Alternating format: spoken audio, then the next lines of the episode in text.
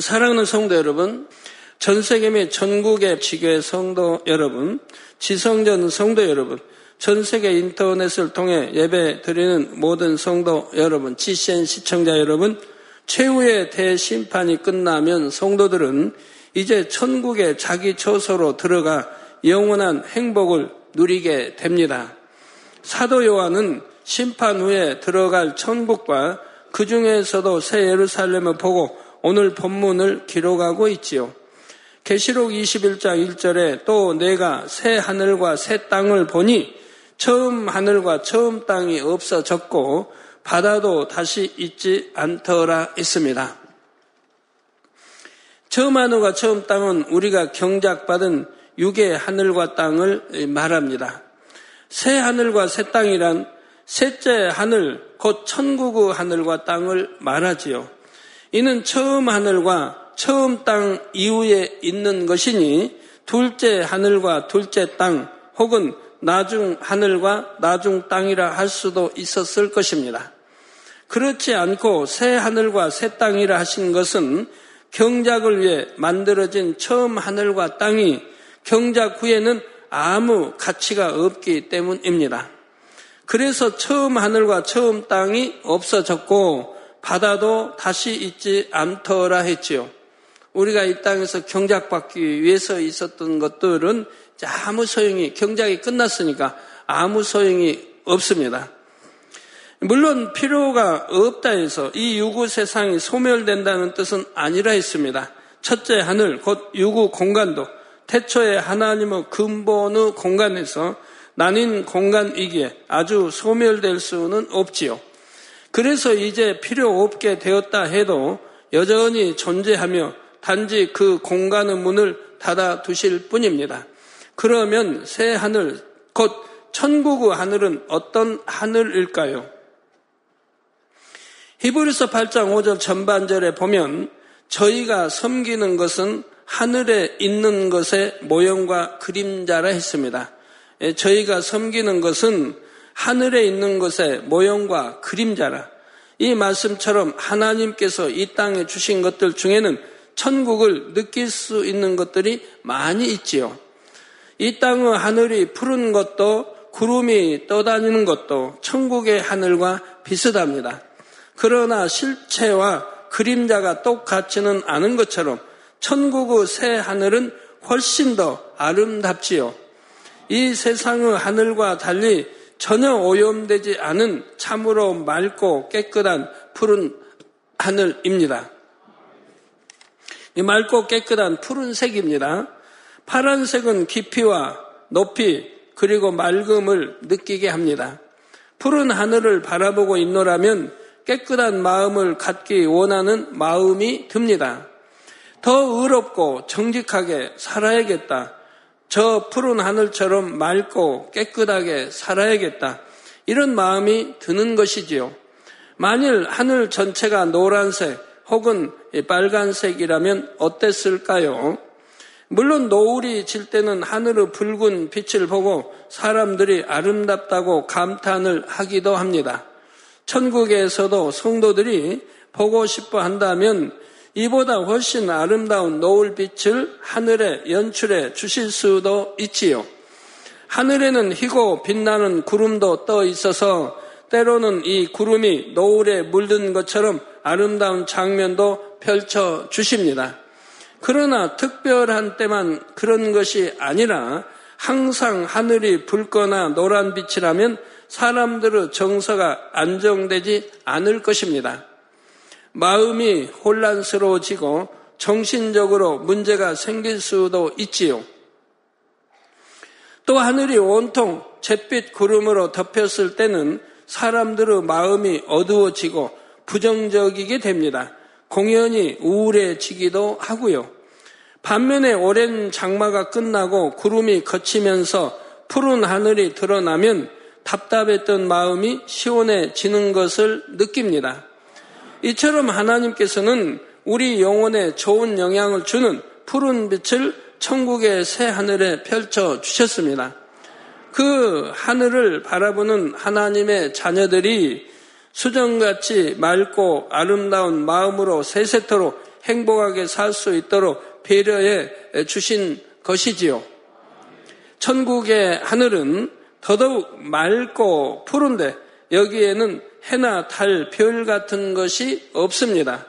계시록 22장 5절에 다시 밤이 없겠고 등불과 햇빛이 쓸데 없으니 이는 주 하나님이 저희에게 비치심이라 저희가 세세토록 왕노릇 하리로다 했지요. 천국에서는 하나님의 영광의 빛이 새 예루살렘에서부터 나곤의 가장자리까지 환히 비춰줍니다. 굳이 해나 달 혹은 등불이 필요 없지요. 하나님의 영광의 빛은 원래 너무나 밝지만 천국의 각 처소에 따라 밝기가 조절이 됩니다. 만약 새 예루살렘에 비춰주는 것과 같이 나곤에도 그 빛을 그대로 비춰준다면 나곤의 영혼들이 감당할 수가 없습니다. 너무도 눈이 부셔서 눈을 뜰 수가 없고 고개도 들 수가 없지요. 하나님을 닮아 온전한 영으로 일곳을 때려야 곧 새 예루살렘에 들어간 성도들이라야 그 빛을 대할 수 있는 것입니다. 그래서 나곤에서는 나곤의 성도들에 맞게 적당한 밝기로 조절이 됩니다. 3천층에서는 새 예루살렘의 빛보다 그 밝기가 조금 감해지고 2천층으로 1천층으로 낙원으로 갈수록 빛의 밝기가 더 감해지지요. 이러한 하나님의 영광의 빛이 항상 비추고 있기에 천국에는 어둠이 전혀 없고 따라서 밤도 없습니다. 그러면 혹여 여러분 중에 이 땅에서는 밤이 되면 잠을 자야 몸의 피로가 풀리고 쉼을 얻었는데 천국에 가면 어떻게 쉴 수 있을까? 주위가 온통 밝으면 어떻게 잠이 들 수 있을까 하는 염려 아닌 염려를 하시는 분이 계신지요? 특히 잠이 많으신 분들. 예, 그런 염려는 전혀 할 필요가 없습니다. 천국에서는 무엇을 해도 기쁘고 즐겁고 행복하고 아무리 여기저기를 다녀도 피곤치 않으니 피곤을 풀기 위한 휴식도 필요가 없지요. 또 천국에서 입게 되는 온전한 영체는 이 유구 몸과는 달라서 피곤을 느끼는 몸이 아닙니다. 그리고 천국의 빛이 밝다고 해서 그 안에 사는 사람의 눈을 피곤케 하지는 않습니다. 그 빛으로 인해 오히려 더 충만하고 행복하며 쉬는데 방해가 되는 것이 아니지요. 물론 새 예루살렘 안에서도 이 땅에서처럼 밤하늘에 별빛이 가득한 아름다운 풍경을 보고 싶어질 수도 있습니다. 이때는 하나님께서 일정한 공간에만 밤하늘과 같은 공간을 만들어 주시면 되지요.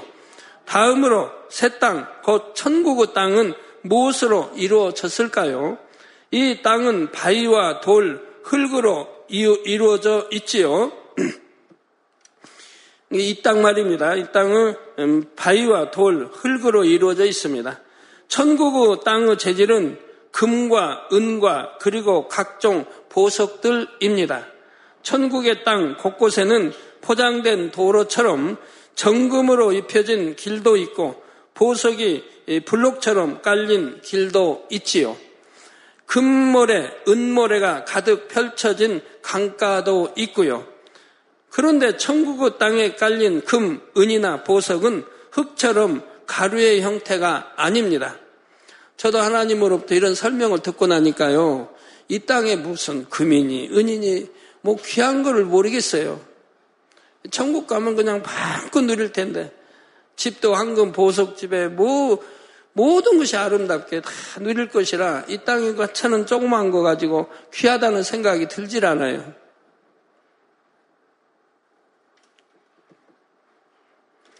천국의 땅에 깔린 금은이나 보석은 흙처럼 가루의 형태가 아닙니다. 아주 작은 구슬처럼 생겨서 바람이 불어도 먼지처럼 날리거나 몸에 묻어서 더러워지는 것도 아니지요. 그런다고 뭐 천국에 바람이 뭐 세게 불고 그런다는 뜻은 아닙니다. 이 세상에서는 금이나 보석 속에다 식물을 심으면 살 수가 없지만 천국에서는 살 수가 있습니다. 뿐만 아니라 보석이 썩지 않은 것처럼 보석의 토양에서 자란 식물도 썩지를 않지요. 썩지 않은 거에 심었으니 또한 썩지도 않는 것입니다.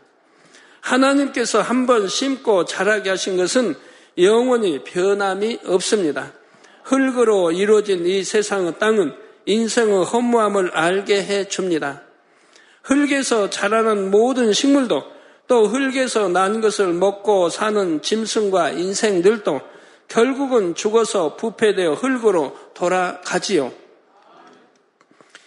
이런 것만 보고도 우리는 유구 세상의 허무함을 깨달을 수 있어야 합니다.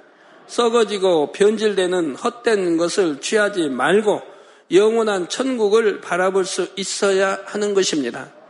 사랑하는 성도 여러분, 본문 2절에 또 내가 봄에 거룩한 성 새 예루살렘이 하나님께로부터 하늘에서 내려오니 그 예비한 것이 신부가 남편을 위하여 단장한 것 같더라 했습니다.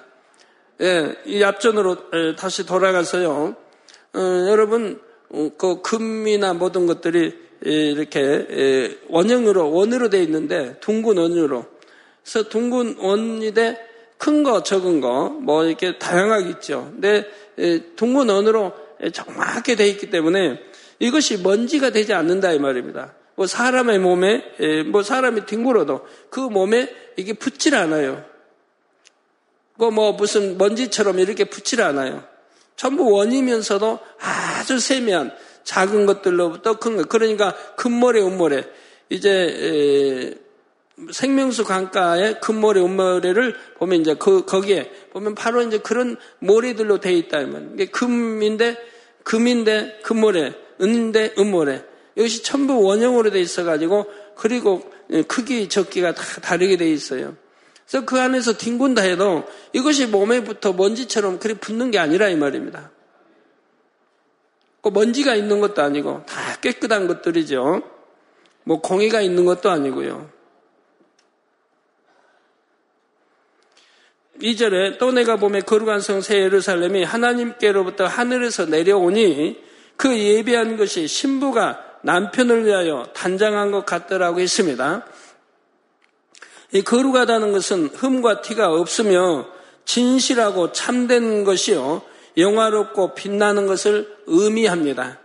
사도 요한이 지금 보고 있는 성은 하나님의 거룩함과 빛으로 만들어진 성이기에 거룩한 성이라고 말하는 것이지요. 이 거룩한 성 안에는 어둠이나 거짓된 것, 가증한 것은 전혀 없습니다. 이 성에 하나님께서는 새 예루살렘이라는 이름을 붙여 주셨지요. 이 땅의 예루살렘은 율법을 토대로 이루어진 성입니다. 예수님께서 예루살렘에 올라가신 것은 하나님의 율법을 온전히 이루기 위해서였지요. 사랑으로 율법을 완성하심으로 예루살렘에 복음의 씨앗이 심겼습니다. 하나님께서는 이 예루살렘 안에 복음이 심기고 복음으로 이루어진 모든 일들을 기념하여 거룩한 성의 이름을 새 예루살렘이라 지으셨습니다. 예수님께서는 예루살렘 성전에 대해 예언하시기를 돌 하나도 돌에 남지 않고 다 무너뜨리우리라 하셨습니다. 이 말씀대로 예루살렘 성은 서기 70년에 로마 군에 의해 함락되고 하나님의 성전도 완전히 해파되었지요. 그런데 예수님의 예언은 단지 이런 역사적인 사실만이 아니라 영적인 뜻도 내포하고 있습니다. 곧 구약의 모든 율법이 주님의 사랑으로 완성될 것을 의미하지요. 물론 예루살렘이 무너졌다 해서 구약 시대 하나님의 율법이 다 무효가 된 것은 아닙니다. 예를 들어 구약에서는 산 짐승을 잡아 제사를 드렸는데 신약에서는 예배를 드립니다. 이 예배의 절차 안에는 구약시대 제사법에 담긴 영적인 의미들이 그대로 담겨 있지요. 주님께서 율법을 온전히 이루심으로 세워진 새 예루살렘에는 거룩하신 하나님과 주님, 성령님, 그리고 그 말씀대로 온전히 이룬 사람들이 영원히 거하게 됩니다. 이 새 예루살렘이 하나님께로부터 하늘에서 내려온다 했지요. 이는 실제로 하늘에서 내려온다는 것이 아니라 하나님께서 모든 것의 근본이 되신다는 뜻입니다. 새 예루살렘은 하나님께서 사랑하는 자녀들을 위해 친히 예비하신 성이지요. 성이 얼마나 사랑스럽고 정성껏 예비되었는지 그 예비한 것이 신부가 남편을 위하여 단장한 것 같더라고 했습니다. 보통 성경에 나오는 신랑과 신부의 비유는 우리 주님과 성도들의 관계를 말합니다. 이 땅에서의 경작의 세월 동안은 장차 신랑 대신 주님을 맡기 위해 성도들이 열심히 신부 단장을 하지요. 그런데 본문에서는 성도들이 신랑이고 새 예루살렘 성이 신부입니다. 유구 세상에서도 신부가 신랑을 위해서는 얼마나 정성스럽게 단장을 합니까? 몇 주 혹은 몇 달씩 걸려서 자신을 가꾸고 신랑이 가장 좋아하는 모습대로 그의 마음에 쏙 들게 준비하지요. 이런 것처럼 새 예루살렘은 그곳에 거하는 성도들의 마음에 꼭 맞게 단장되어 있습니다. 새 예루살렘에 들어가는, 들어가게 되는 성도들은 이 땅에서 흠없이 단장한 주님의 신부들이지요. 그가 이 땅에서 흠없이, 흠도 티도 없이 준비, 단장한 그러한 신부들, 그러한 성도들, 그러한 성도들이 들어가서 세세대로 영원히 살 것이기 때문에 하나님도, 우리 주님도 그렇게 만들어 놓으셨다 이 말입니다. 새 예루살렘을. 우리 주님이 총 감독자가 되셔가지고 어, 요한복음 14절 있는데 총 감독자가 되셔가지고 그렇게 아름답게 아름답게 만들어 놓으셨다 이 말입니다. 그리고 이제 때가 되면 마치 신부들을 기다리고 계시는 것이라 이 말이에요. 자기를 철저히 부인하고 오직 신랑 대신 주님의 마음에 꼭 맞도록 온전히 말씀대로만 살았던 사람들입니다. 여러분들 1년, 5년, 10년, 15년, 20년, 25년, 27년 여러분들에게 흔히 가르쳤는데 가르쳤는데 여러분들 얼만큼 신부단장 했습니까? 무슨 10년, 15년씩 걸려야 됩니까? 그냥 2년, 3년, 4년, 5년 좀 걸리면 되지요. 뭘 영으로 온영으로 신부단장 마치는데 그렇게 오랜 세월이 걸려야 됩니까? 정말 내가 믿음 있고 중심에 변개함이 없다면, 천국을 믿는다면, 버리는 게 너무 쉽다 이 말입니다. 버려버리, 버리면 너무 쉽다 이 말이에요. 행복하고요. 가지고 있는 게 힘든 거예요. 가지고 있는 게. 버리면 너무 쉬운 거예요. 버리면 너무 쉬운 걸 안 버리고 있지 않습니까? 그러니 어떻게 영으로 들어가고 원영으로 들어갑니까? 오래 걸리는 거지요. 버릴 때까지. 그 육의 하찮은 그참 가지고 있으면 얼마나 그 참 신부가 때가 많이 묻어 있어요. 부재를 버려서 때 없는 깨끗한 빛이 나는 아름다운 하나님 보시기에 참을 아름답다고 말 들으시는 그런 신부가 되어야죠. 그래 자기를 철저히 부인하고 오직 신랑 대신 주님의 마음에 꼭 맞도록 온전히 말씀대로만 살았던 사람들입니다. 아버지와 주님을 사랑하여 자신의 생명도 아끼지 않고 드린 사람들이죠. 그 대가로 하나님께서는 그들을 위해 그들의 마음에 꼭 맞는 처소를 주십니다. 다시 말하면 단장한 신부와 같은 새 예루살렘의 처소에 들어가기 위해서는 반드시 합당한 자격을 갖춰야 한다는 말이지요. 철저한 공의에 의해 주어지는 것입니다. 이어지는 3절, 4절에 내가 들으니 보좌에서 큰 음성이 나서 가로되 보라 하나님의 장막이 사람들과 함께 있음에 하나님이 저희와 함께 거하시리니 저희는 하나님의 백성이 되고 하나님은 친히 저희와 함께 계셔서 모든 눈물을 그 눈에서 씻기심에 다시 사망이 없고 애통하는 것이나 곡하는 것이나 아픈 것이 다시 있지 아니하리니 처음 것들이 다 지나갔음 이러라 했습니다. 원래 하나님은 넷째 하늘, 곧 근본의 하늘에 계시, 거하시지만 심판 후에는 새 예루살렘에도 거처를 두십니다. 새 예루살렘의 성도들과 함께 거하시면서 성도들의 모든 눈물을 씻겨 주시지요. 이는 단지 눈물을 닦아 주신다는 의미가 아니라 눈물을 흘릴 수밖에 없었던 근본 문제를 다 해결해 주시는 것입니다. 천국에는 사망이나 애통이 없고 곡하는 것도 없고 질병이나 재앙으로 아픈 것이 없습니다. 이런 것들은 경작을 위해 필요한 것들이었고 이제 참 자녀들을 얻으셨으니 더 이상 사망이나 아픔을 허락하실 이유가 없지요.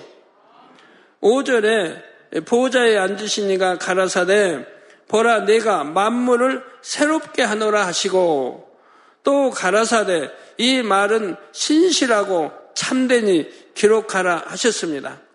하나님의 보호자를 언급할 때는 보통 심판주로서의 권세를 나타내실 때입니다.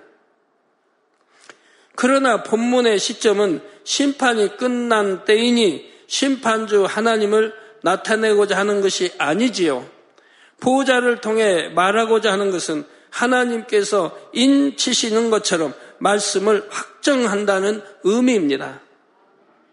왕의 의인이 찍힌 문서는 변개치 못하는 것처럼 지금 하나님께서 하시는 말씀이 얼마나 신실하며 참된 것인지를 강조하지요. 이제 썩어지고 변질되는 모든 것이 사라지고 하나님의 뜻과 섭리 가운데 만물이 새롭게 되었습니다. 본문 6절에 또 내게 말씀하시되 이루었도다. 나는 알파와 오메가요 처음과 나중이라 했습니다. 예수님께서 십자가에서 운명하실 때 다 이루었다 하신 것은 인류 대소구 사업을 다 이루셨다는 뜻입니다. 본문에 하나님께서 이루어도다 하신 것은 경작의 모든 과정을 마치고 참 자녀를 얻으시며 새 하늘과 새 땅에 들이시고 만물을 새롭게 하기까지 모든 것을 이루셨다는 뜻이지요. 본문에 나는 알파와 오메가라는 말씀은 계시록 1장 8절에서 설명한 대로 문명의 시작과 끝이 하나님께로 말미암았다는 뜻입니다. 예, 알파와 오메가라. 즉 문명의 시작과 끝이 하나님께로 말미암았다. 문명의 시작도 마찬가지고 끝도 마찬가지입니다. 사람들은 이제 하나님을 믿지 않은 사람들은 진화를 이제 주장하면서 원시 시대를 논하고 그 이전 시대를 논합니다. 그럼 세월이 많은 흐름에 따라서 불을 발견하게 되고 이렇게 논합니다. 그러나 그렇지 않습니다. 하나님께서 처음부터 문명의 시작을 주셨습니다. 즉 아담에게 주셨고 아담으로 인해 문명이 발달, 발전되어 나온 것이지요. 지혜도 주셨고 명철도 주셨고 이미 아담에게 지배하고 다스리고 정복할 모든 걸 주셨다 이 말입니다. 그리고 아담이 이 땅에 왔을 때 먹을 씨를 주셨다 이 말입니다. 저 그것으로 심고 거두 땀 흘려 심고 거두게 하셨다 이 말입니다. 그렇지 진화돼서 오랜 세월이 흐른 다음에 풀도 발견하고 원시인처럼 뭐 살다가 옷도 오면 그런 게 아니라 이 말이에요. 그건 하나님을 모르고 예, 이 성경을 모르기 때문에 그런 말을 하고 인간은 생각 계산해서 그렇게 되었을 것이라고 추측해서 다 만들어 놓은 이론들이라 이 말입니다. 그러나 하나님 말씀은 절대적이고 참입니다. 저 문명의 시작과 끝이 하나님께로서 말미암았다.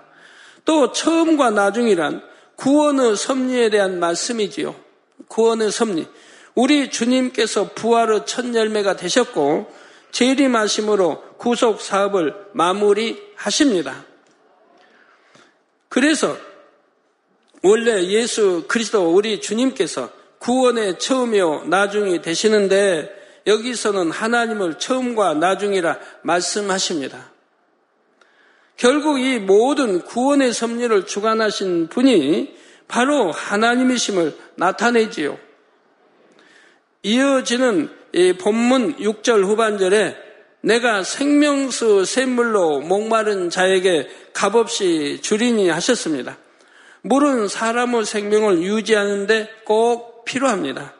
영적으로도 물, 곧 하나님의 말씀은 우리 영혼의 생명을 유지하는데 꼭 필요하지요.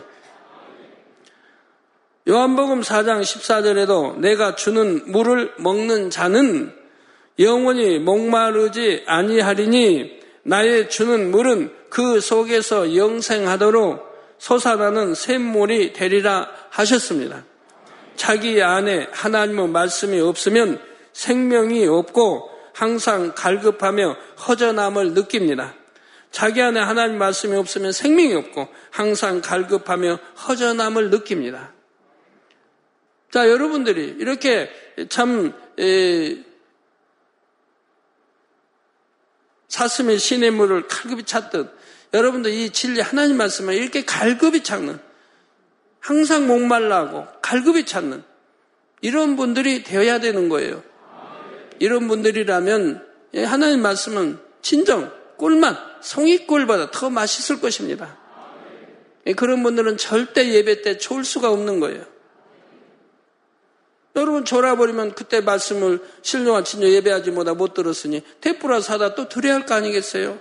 그래야 무슨 말씀을 했는지 그 하나님 주신 말씀을 놓치지 않고 양식 삼을 거 아니겠습니까?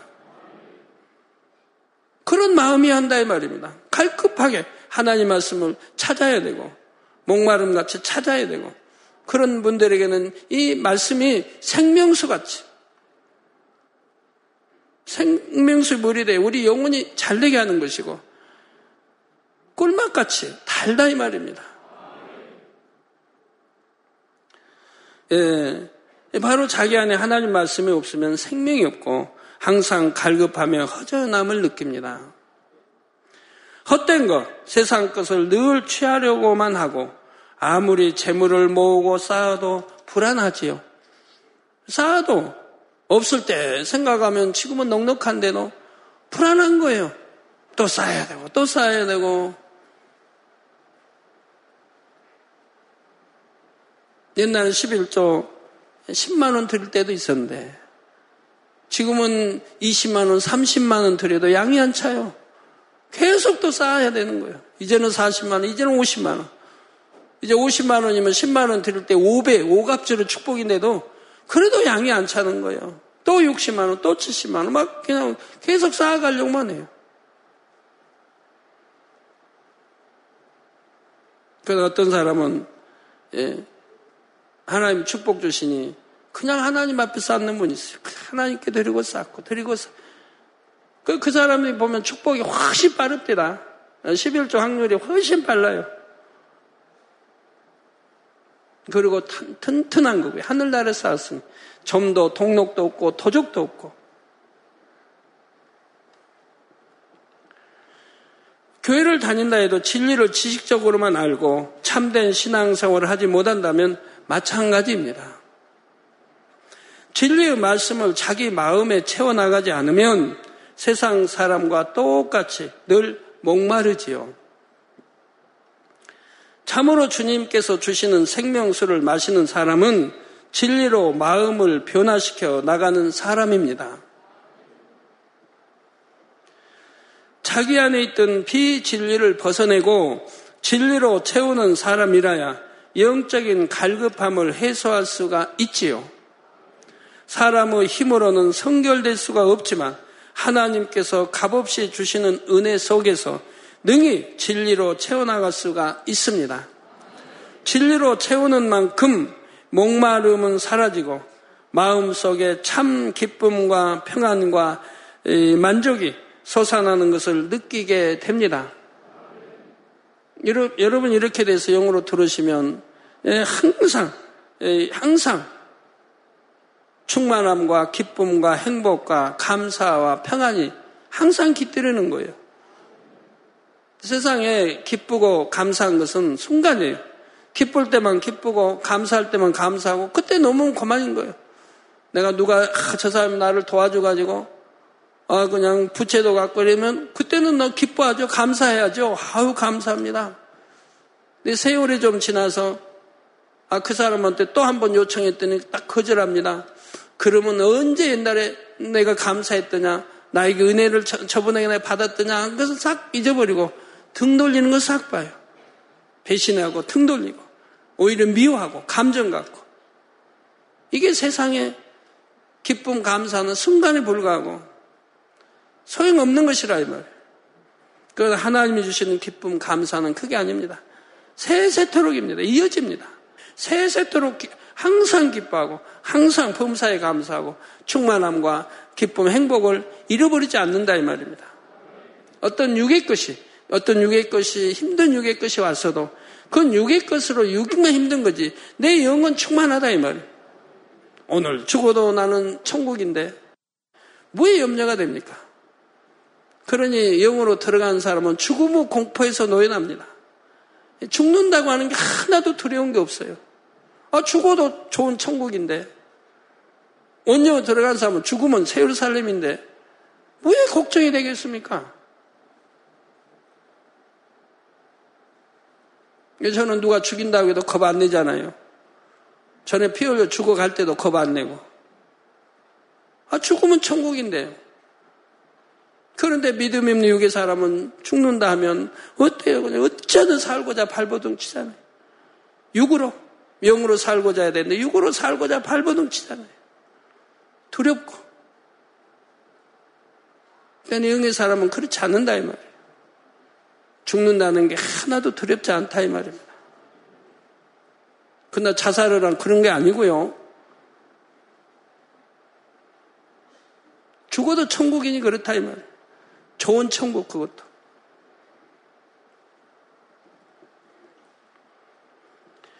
그래서 마음속에 참 기쁨, 평안, 만족이 솟아나는 것을 느낍니다 스스로가. 그래서 그래서 얼굴이 항상 평안한 것이고 얼굴에 기쁨이 넘치는 것이고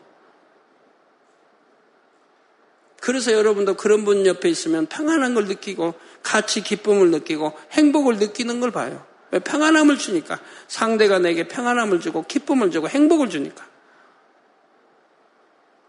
그리고 이 세상을 이기며 승리하는 삶을 살다가 마침내 천국에 들어가게 되지요. 하나님께서 예비하신 천국의 처소와 상급을 유업으로 받고 하나님의 참 아들이라 일컬음을 받는 것입니다. 본문 7절에 이기는 자는 이것들을 유업으로 얻으리라. 나는 저의 하나님이 되고 그는 내 아들이 되리라 하신 말씀대로이지요. 그런데 왜 여기서 나는 저의 아버지가 된다 하지 않으시고 나는 저의 하나님이 되고 그는 내 아들이 되리라 하셨을까요? 아들이면 처음부터 아버지가 되는 건데 처음부터 하나님이 아버지가 되신다고 표현하면 더욱 친근하게 느껴질 텐데 말입니다. 이는 아버지 하나님께서 천지 만물을 창조하시고 모든 것을 다스리며 주관하심을 다 표현하기 위해서입니다.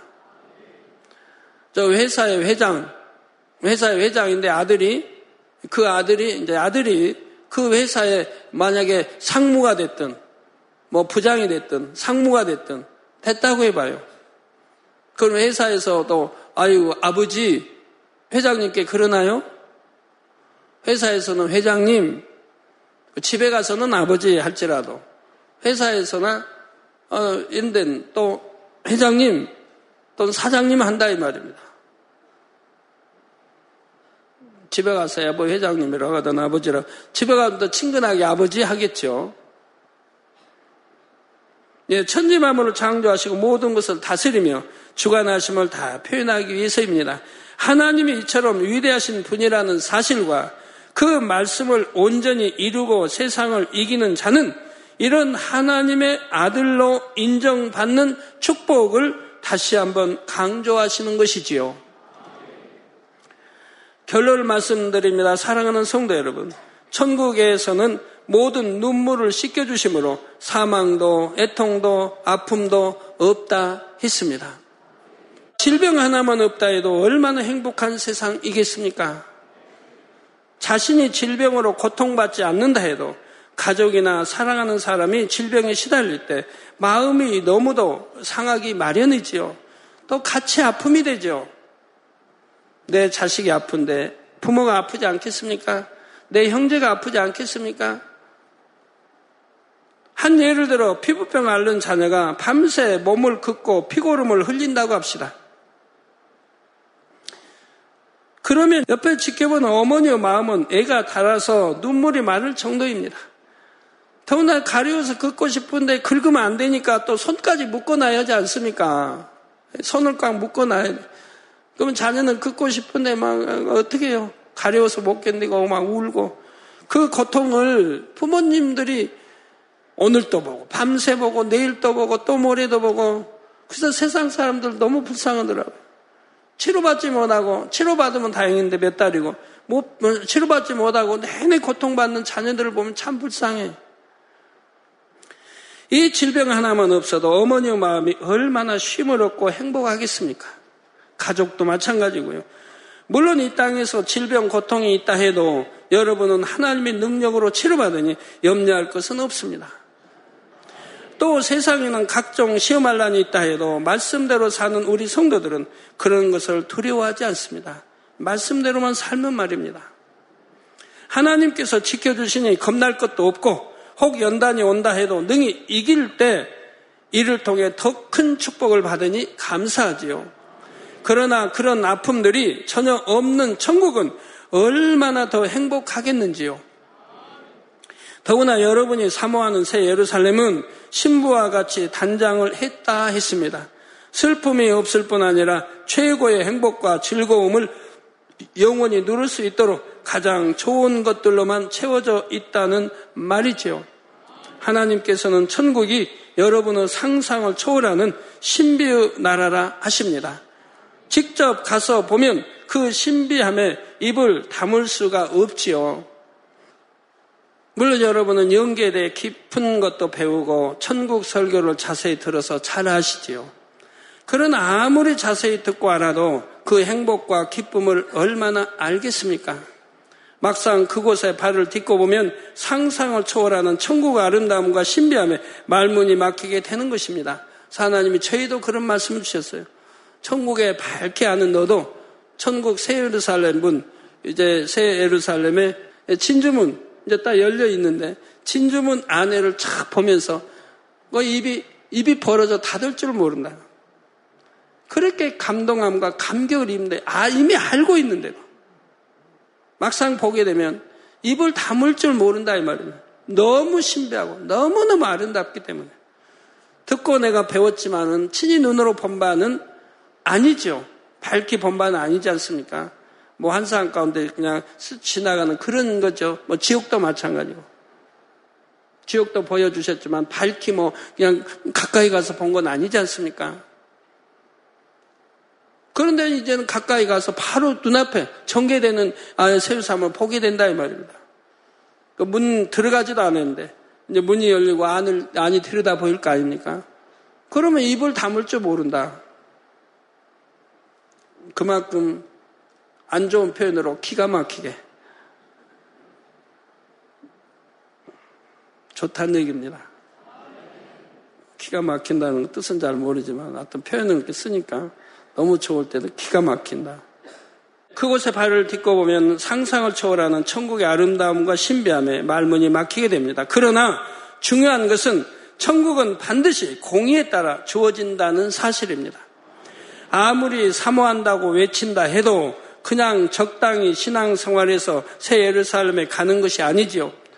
그때 모르는 사람들은 그냥 세상에 모르는 믿는 사람들은 그런 말에 죽으면 다 새 예루살렘 간다고. 새 예루살렘이 이제 계시록 곳곳에 있으니까 죽으면 다 새 예루살렘 간다. 죽으면 다 새 예루살렘에 가면 창세 이래 아, 세, 아, 천국에 구원받아 간 사람들이 그 사람들이 그 좁아 터진데 어떻게 살아요? 생각을 해봐요. 가로 6천리, 세로 6천리, 높이 6천리인데 그 거기에서 그러면 그 수많은 사람이 그 안에 들어가 산단 말이에요? 그것만 봐도 아니지 않습니까? 아무나 들어가는 게 아닌 게 세우르살렘이라 이 말이에요. 공의에 합당해야 들어간다 이 말입니다. 그러니 또 세우삼 외에 3천째 있는 거고 2천째 있는 거고 1천째 있는 거고 낙원이 있는 거 아니겠습니까? 그런데 뭐 그냥 뭐 믿는 사람들은 가면 다 세우삼 들어간다고. 세우삼 그래서 하나님의 크기가 얼마나 거 이미 성경에 기록해 놨다 이 말입니다. 창세에 구원받아 들어간 인원이 수억이라면 그 수억이 어떻게 세우삼 들어가 살겠습니까? 그 이 땅에서처럼 그냥 좁아가지고 아파트 그냥 오피 지어서 살 겁니까?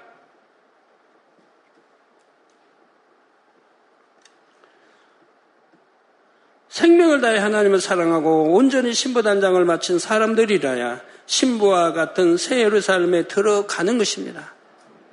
그래서 오늘 또 여러분은 철회하고 또 날마다 하나님 앞에 부르짖어 기도하지요. 사랑하는 성도님들은 한 번도 빠짐없이 반드시 새 예루살렘에 들어갈 자격을 신속하게 갖추시기를 부탁드립니다. 이미 수많은 영적인 말씀들을 들었으니 자신을 진리로 낱낱이 해부하고 발견하여 하나님 앞에서 변화되어 나가시기를 바랍니다. 고린도 전서 15장 31절에 형제들아 내가 그리스도 예수 우리 주 안에서 가진 바 너희에게 대한 나의 사랑을 두고 단언하노니 나는 날마다 죽노라 하는 고백처럼 정녕 날마다 죽어짐으로 영원한 영광을 얻는 여러분이 다 되시기를 주님의 이름으로 축원합니다. 할렐루야 전능하신 사랑의 아버지 하나님 이 시간 기도 받는 모든 성도님들 위해 안수하여 주옵소서. GCN 방송과 인터넷과 화상을 통해 기도받는 지 교회와 지 성전 그리고 전 세계 하나님의 자녀들 위에도 시공간을 초월하여 역사하여 주시기를 원합니다. 믿어지는 믿음을 주시고 부정적인 생각과 의심의 세력을 물리쳐 주옵시며 모든 시험 환란도 물리쳐 주옵소서.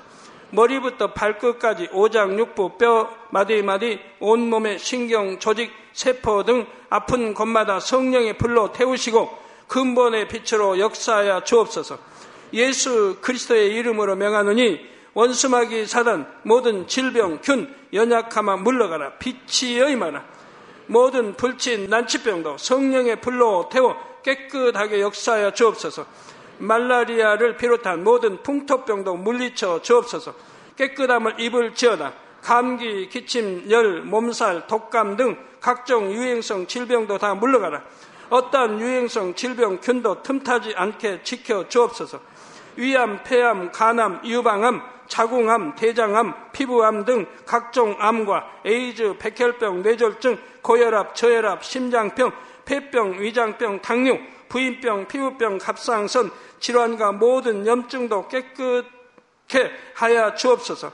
소아마비, 중풍, 관절염, 디스크도 온전케 하여 주옵소서. 요통, 두통, 신경통을 비롯한 모든 통증은 사라질지어다. 간질, 자폐증, 우울증, 조울증, 노이로제 등 모든 정신질환도 물러가라. 모든 마비된 것도 풀어지고 일어나 걷고 뛸지어다. 눈도 잘 보이게 하옵시고 귀도 잘 들리게 하여 주옵소서. 소경은 눈을 뜨고 기머거리는 들으며 벙어리는 말할지어다. 각종 사고, 후유증도 깨끗게 하시고 부러진 뼈도 붙여 주옵소서. 화상 입은 것도 온전케 하옵소서. 화기야 물러가라. 열도 물러가라. 아버지 흉터도 나지 않게 역사해 주시기를 원합니다. 마약을 비롯하여 각종 약물과 독극물 중독도 깨끗함을 입을 지어다. 죽은 신경과 세포가 살아나며 죽은 자도 살아나게 하여 주옵소서. 잉태의 축복도 주시기를 원합니다. 잉태 축복을 받으라 예수 그리스도의 이름으로 명하느니 원수마귀 사단아 하늘 공중 곳에 잡은 악의 영들아 물러가라. 그의 사자들도 물러갈 지니라. 이 땅의 악한 영, 더러운 영, 거짓되고 간사한 영, 이간질하고 미혹하는 모든 어둠들은 물러가라. 모든 흉악의 결박을 풀고 어둠아 물러가라. 빛이 여 임하라. 아버지 하나님 부르짖어 기도할 수 있는 능력을 주시고 죄를 버리고 성결될 수 있는 능력을 주옵소서 영혼이 잘됨 같이 범사에 잘되게 하시고 가정의 복음화도 이루어 주시기를 원합니다. 한 주간도 모든 사고와 재앙으로부터 지켜주시고 불통이 없는 형통한 삶을 살 수 있도록 축복해 주옵소서. 성령의 불담으로 천군 천사와 주님의 불꽃 같은 눈동자로 모든 하나님의 자녀들과 가정, 일터, 사업들을 지켜주시기를 원합니다. 학생들에게 지와 명철을 더하시고 공부도 할 수 있는 뜨거운 마음과 열정도 더하여 주옵소서. 마음과 생각을 세상에 빼앗기지 않도록 지키시고 하나님을 뜨겁게 사랑하는 학생들로 축복하여 주옵소서. 하나님의 자녀들이 먹으나 마시나 입으나 무엇을 하든지 하나님 앞에 영광 돌리는 삶이 되게 축복하여 주시기를 원합니다. 나는 하나님을 만났노라 체험했노라 응답 받았노라 축복 받았노라 간증하는 입술이 되게 역사하여 주옵소서. 아버지 하나님 감사합니다. 홀로 영광 받으옵소서. 우리 주 예수 그리스도의 이름으로 기도하옵나이다. 아멘.